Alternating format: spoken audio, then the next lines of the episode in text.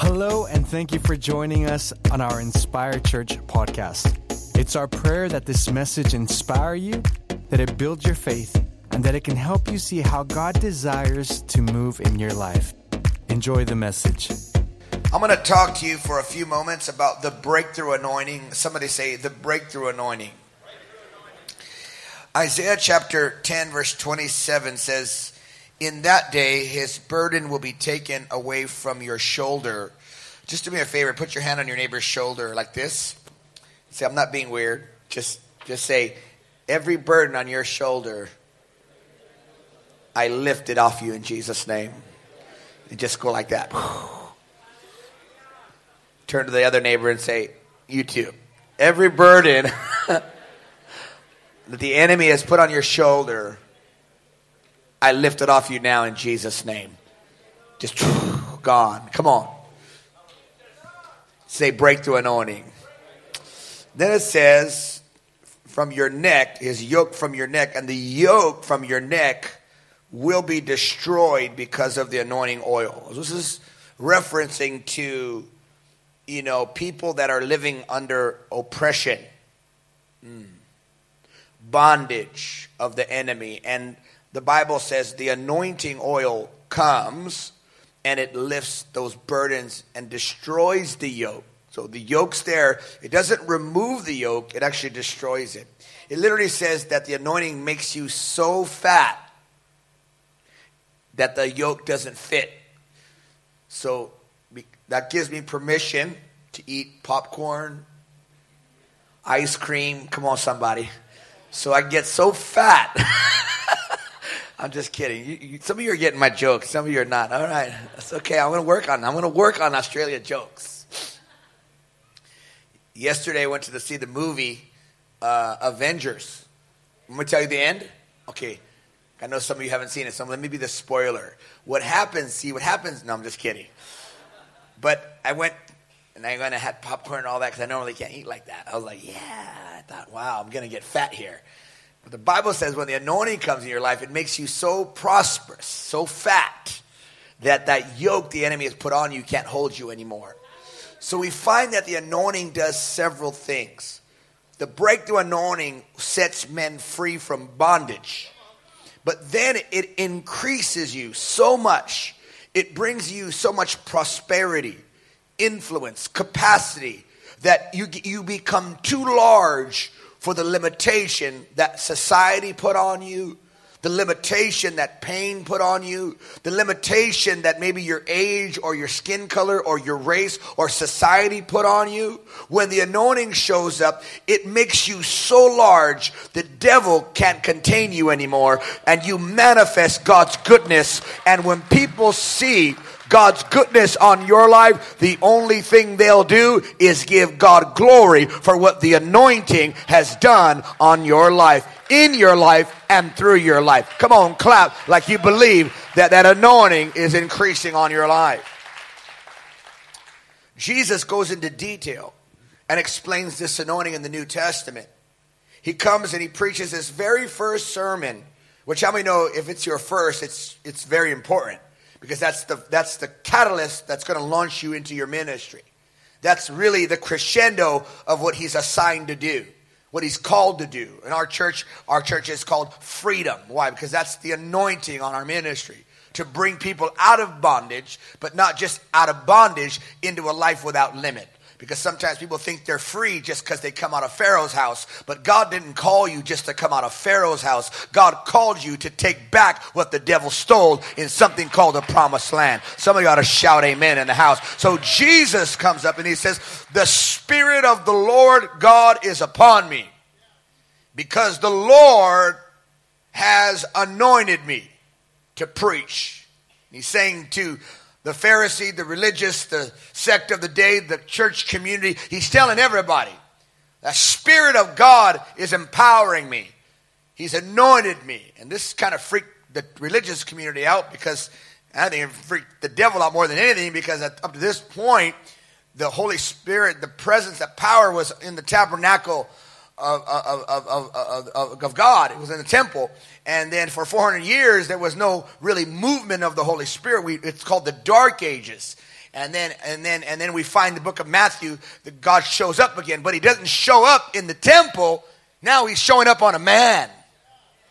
And I'm, I'm, that freaking, that's freaking the devil out because as long as it's in the temple, he could kind of limit it. He can confine it. He can, he can limit it to ceremony. He can limit it to sacrifice. He can limit it. He can limit God's interaction and his power with his people. He can limit it. But now Jesus shows up and said, it's no longer just in a temple, but now it's on me and you can't just hold me. I can go everywhere I go. I can do, I can go anywhere I want. And everywhere I show up, you're going to see the results of this this power of this breakthrough on my life. Come on, shout like this is powerful.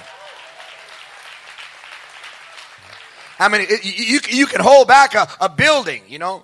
You, you could slow it down. You, you, could, you could block the roadways, but, but when it's on a man, man, that guy can go everywhere. And we're going to find out later, it's no longer just on a man, but that anointing spread like wildfire. The Spirit of the Lord God is upon me. The Lord has uh, anointed me to preach Look at this. Look at this. Preach good news to the poor. So the first thing we find that that anointing, that breakthrough anointing that breaks people out, breaks people into, that anointing is released through what we say. So what we carry, uh, what we carry, he says, comes out of our mouth.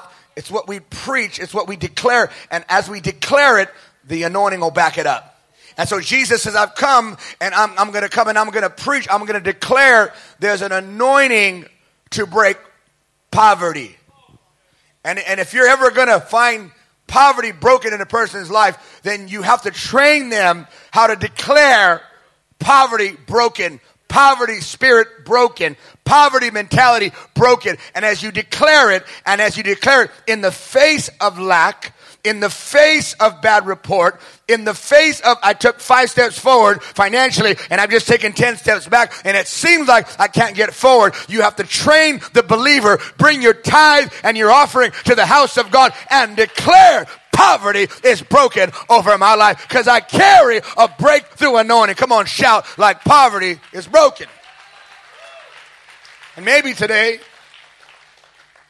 you find yourself in that kind of position where it's like I take 10 steps forward financially and then I'm taking 20 steps back. And it's like you can go forward for a year, two, three, but then you end up back to ground zero. Well, you may have a spirit working in there called a poverty spirit. Poverty is not just a mental thinking, it's a spirit that created a thought pattern. And you have to address that spirit and you have to address that thinking. The first place you break poverty is you begin to be generous with God. That gives you confidence to declare now. Devil, you can't touch my house. This is the tither's house. Devil, you can't touch my job. This is a tither's house. This is a tither's job. You walk into work and say, well, sorry, sir, we're going to fire you. Say, you can't fire me. You didn't hire me. You can let me go, but God's got another job. This is one door shut, another door opening because when God opens the door, no man can shut. Come on, act like you carry prosperity. Act like you have a breakthrough anointing for increase. Come on, clap like you don't need no more money. Come on, clap like you trust God for wealth. Don't limit God. Don't you don't limit God in this area. Finance. No, God's a good God. And he'll bless your life. He'll break poverty off your life. Then Jesus comes in and says, But this anointing is not just to break poverty. This I don't have just good news to the poor. And he turned around and said, But I have I, I have also good news. Oh wow, look at this. To those that are brokenhearted. And I feel like God wants me to land there today. I haven't landed there, but I feel like I need to land here for a minute. He says, he says, I got good news. I have good news to the brokenhearted. Maybe this is for one person, five, I don't know. Somebody's here. To hear what I'm going to say right now. I have good news to the brokenhearted. That word brokenhearted means crushed. And I'm going to share my, a little bit of my story right now. I have permission. Uh, for me, I, when I came to the Lord, I needed a breakthrough anointing to heal a broken heart. Because of, you know, being being abandoned by my dad, uh, being a little guy left, it, it broke me. A little kid, you know, little, I think that's why I love my fam, my little kids so much, because I never had that dad like. I never had. If I cry, I'm not crying because I'm sad. I'm crying because I, I have a father now, and he'll never leave me, and he will never abandon me And He will never leave you and He will never forsake you.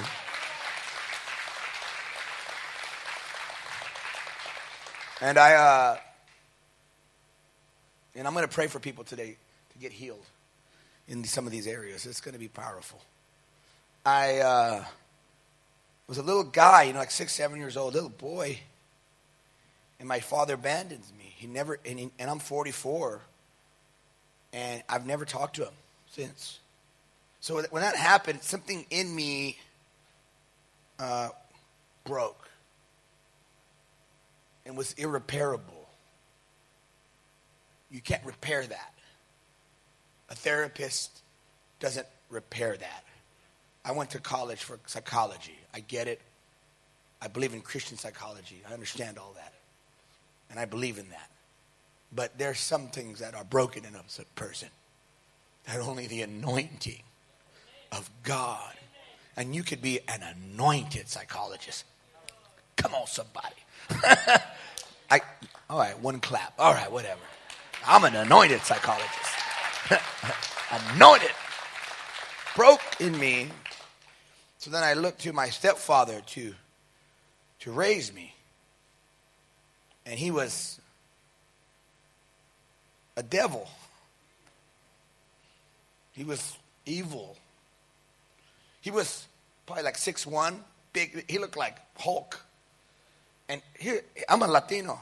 He, he was prejudiced. He didn't like anybody other than he, he, whites. And I'm Mexican. And I'm thinking, wow, this doesn't make any sense. This is my dad, and he doesn't like anybody, including Latinos. I was ways confused. Just, I don't know what's going on here. And he would just put me down. He was a racist and he was a pervert, and he was an evil abuser and an alcoholic. He'd pull guns out in the middle of the day and just shoot them to see how many, how many, uh, you know, like phone books the bullet would go through. Freak a kid out. And uh, he would abuse me every single day. Even when my sister would talk about this to this day, she just cries. She goes, I don't understand how you survived. And I told her, I don't know either. I really didn't. I just bottled it all up and just became bitter. Don't ever bottle things up. If people have done you wrong, and maybe today we can release some things if we have the opportunity what they done to you, how they abused you, spoke against you, bullied you, looked down upon you, made you feel small, insignificant. Don't bottle it up. Learn to let it go so God's anointing can heal you of the things that they did to you. Can we clap and give God a praise? Come on, I'm being open you're going to have to go. Don't lock down on me because I'm with you here. Come on. Come on, clap. God wants me to talk to you about this today. So then my stepsister abuses me. So I'm, I'm being abused in every way. So here I am, 14 year old kid. All my friends are going ship, getting shipped off to. Um, they're going to play high school football, and I'm being shipped off to prison. I become maniac. People look at me and just listen, don't judge people because you don't know what they've gone through. When God starts bringing so many people into this church and they may not look like church folk, don't judge them. Don't make them feel unwelcome. You put your arms around them and you be the God of Abraham in their life. You be the representation of the mercy and the fatherhood of God. Come on, inspire. I'm talking to you.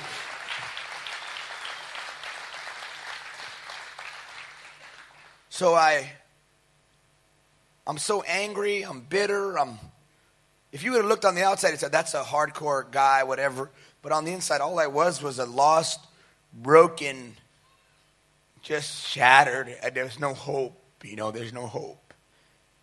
There's no hope for me.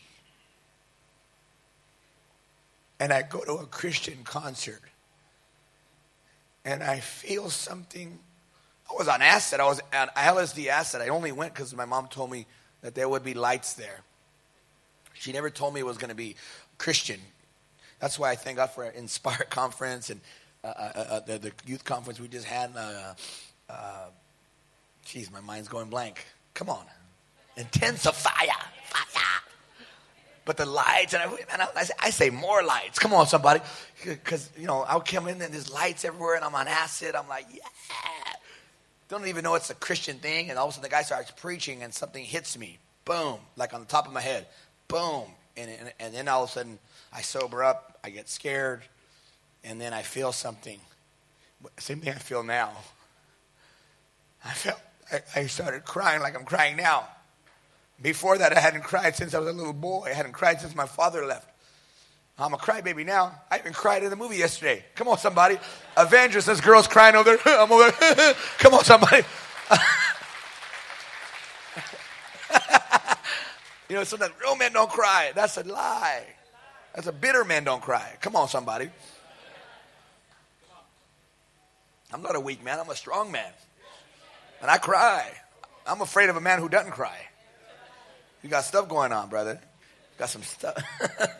So I, I cry and I get scared. I'm thinking, what the heck, man?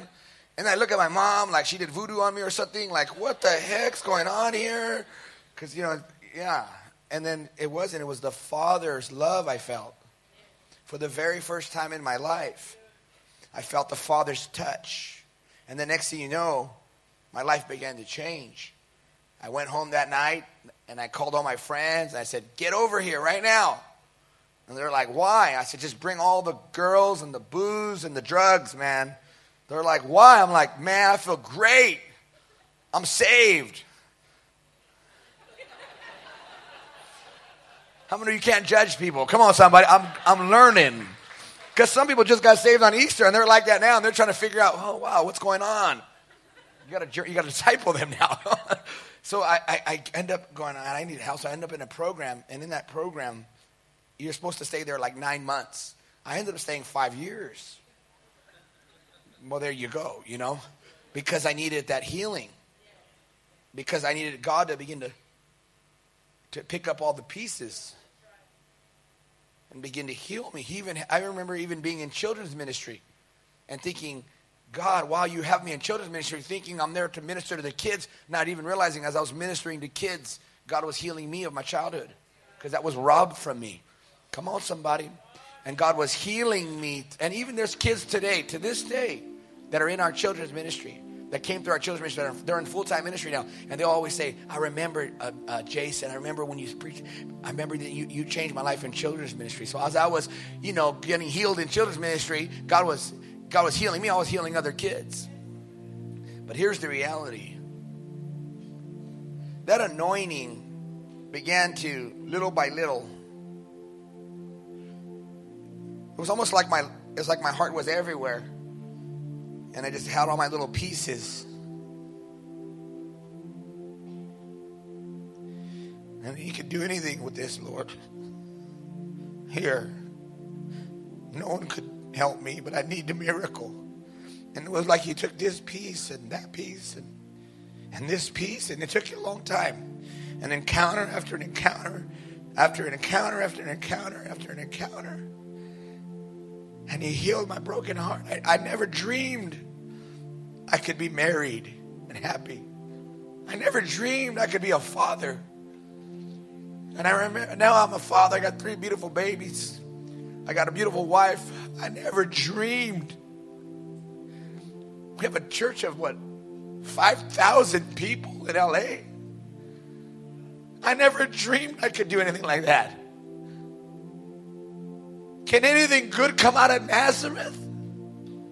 Can anything good come out of brokenness? Can anything good come out of your situation? And I think God picks people like me.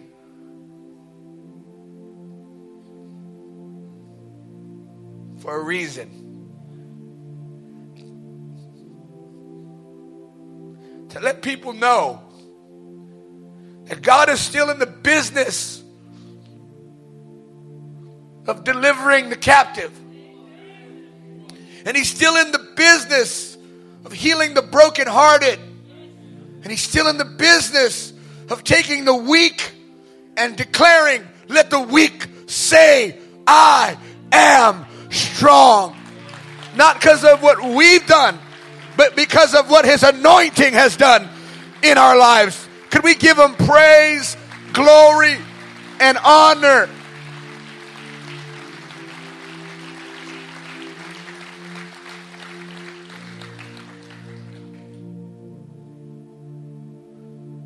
Sometimes God, I feel, picks what Paul said the least of these, the foolish of the world. Does it so he can heal them, restore them, and say, This is what I can do if you let me in and not lock down, shut down on God. Maybe your story is not as drastic as mine. I hope it's not, in the sense of it's painful, is what it was. But no matter what it is you've gone through, there's a balm in Gilead. There's an anointing from God to heal and to fix everything the devil ever messed up in your life. And I believe God has sent me to this particular service to pray for you, to let you know that He knows what you've gone through. He knows what you've been through. And He says to you today, I am going to anoint you with my oil and I'm going to begin to put the pieces back together of your life. Maybe divorce, maybe miscarriage, maybe a death, I don't know what it is, but I want you to know that there's a God in heaven and He has a breakthrough anointing for your life, for your family, for your children. Somebody ought to shout like you believe that's true today. Stand on your feet, please. I hear that. No, he's the Lord that healeth me. Remember that song? He's a Lord that healeth us. But you know, man, I feel the presence of Father. I would have been happy just to be free, just to have gotten better, you know. Pastor John, I would have been happy. I'm free. I'm free indeed. We'll sing that song in a minute. I'm free, man. But God said, no, no. It's not enough to get you free. I didn't just free you to free you. I freed you with my anointing so you can free somebody else. And that's what the Bible said how God anointed Jesus of Nazareth. Nazareth was like the hood of Jerusalem. They even had a statement in the Bible. It's in the Bible. Can anything good come out of Nazareth? And God took that mockery statement in Acts 10:38 and says how God anointed Jesus not of Bethlehem, not of Jerusalem, but Jesus of Nazareth. Yeah. And he went about with that anointing, doing good and healing all that were oppressed of the devil, for God was with him. What was God trying to tell us? He was trying to say, My son Jesus did what he did by his own admission. He said, It's not me, but it's the Father that does it through me. He said, It's not me, but it's the anointing on me. And what God is saying is, I didn't just anoint Jesus, the Son of God, I anointed Jesus, the Son of Nazareth, Jesus, the Son of Man, to let you know that that same anointing that was on him to do what he did is on you. Come on, clap in this place today. Come on, clap in this place today. Why? Because a breakthrough anointing, come on, is being released in this place today. Thanks again for joining us. If you have any questions or simply for more information regarding Inspire Church, visit us at inspirechurch.com. You can also like us on Facebook and follow us on Instagram. It's our prayer that you live inspired by the Word of God and more alive in Him than ever before. Until next time.